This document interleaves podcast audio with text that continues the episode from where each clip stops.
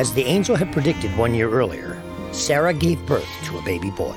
I can't believe that I would ever be blessed with a son of my own. I thought I was too old, but here I am, holding my beautiful child.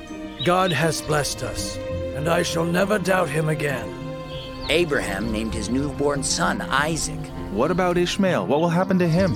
He was supposed to become our leader, but now baby Isaac is next to rule after Abraham. I'm sure Ishmael won't have any problem with that. As baby Isaac grew, the tension between Sarah and Hagar increased. Little Isaac is so messy and clumsy. Ishmael, don't speak of Isaac like that. I've never seen Sarah so angry. What will she do if Ishmael continues to tease Isaac? Abraham, you have to do something. Ishmael can't continue to make fun of Isaac. You have to tell Hagar to leave and to take Ishmael with her. For many nights, Abraham sat under the night sky and asked God to help him decide what to do. Finally, one night, God answered. I will fulfill my promise to you through Isaac, so you must do what Sarah wishes. There is no need to worry about Ishmael and his mother. I will take care of them. Thank you, my lord. A few days passed, and Abraham approached Hagar. Hagar, I think it best for you and Ishmael to leave our tribe. I understand. Do not be afraid. God will watch over you and protect you both.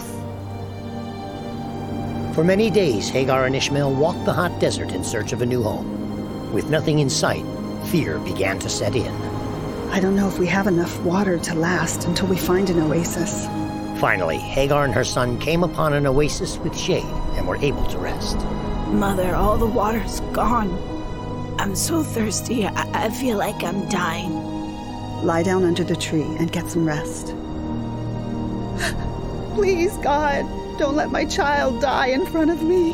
Hagar turned away, as she couldn't stand to watch her son dying of thirst. Suddenly, she heard God's voice call out to her. Lift the boy up, hold his hand, and I will make unto him a great nation.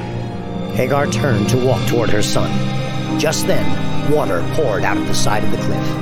Oh, thank you, my lord. Ishmael, God has saved us. We're not going to die. Knowing that God was watching over them, Hagar and Ishmael continued their journey.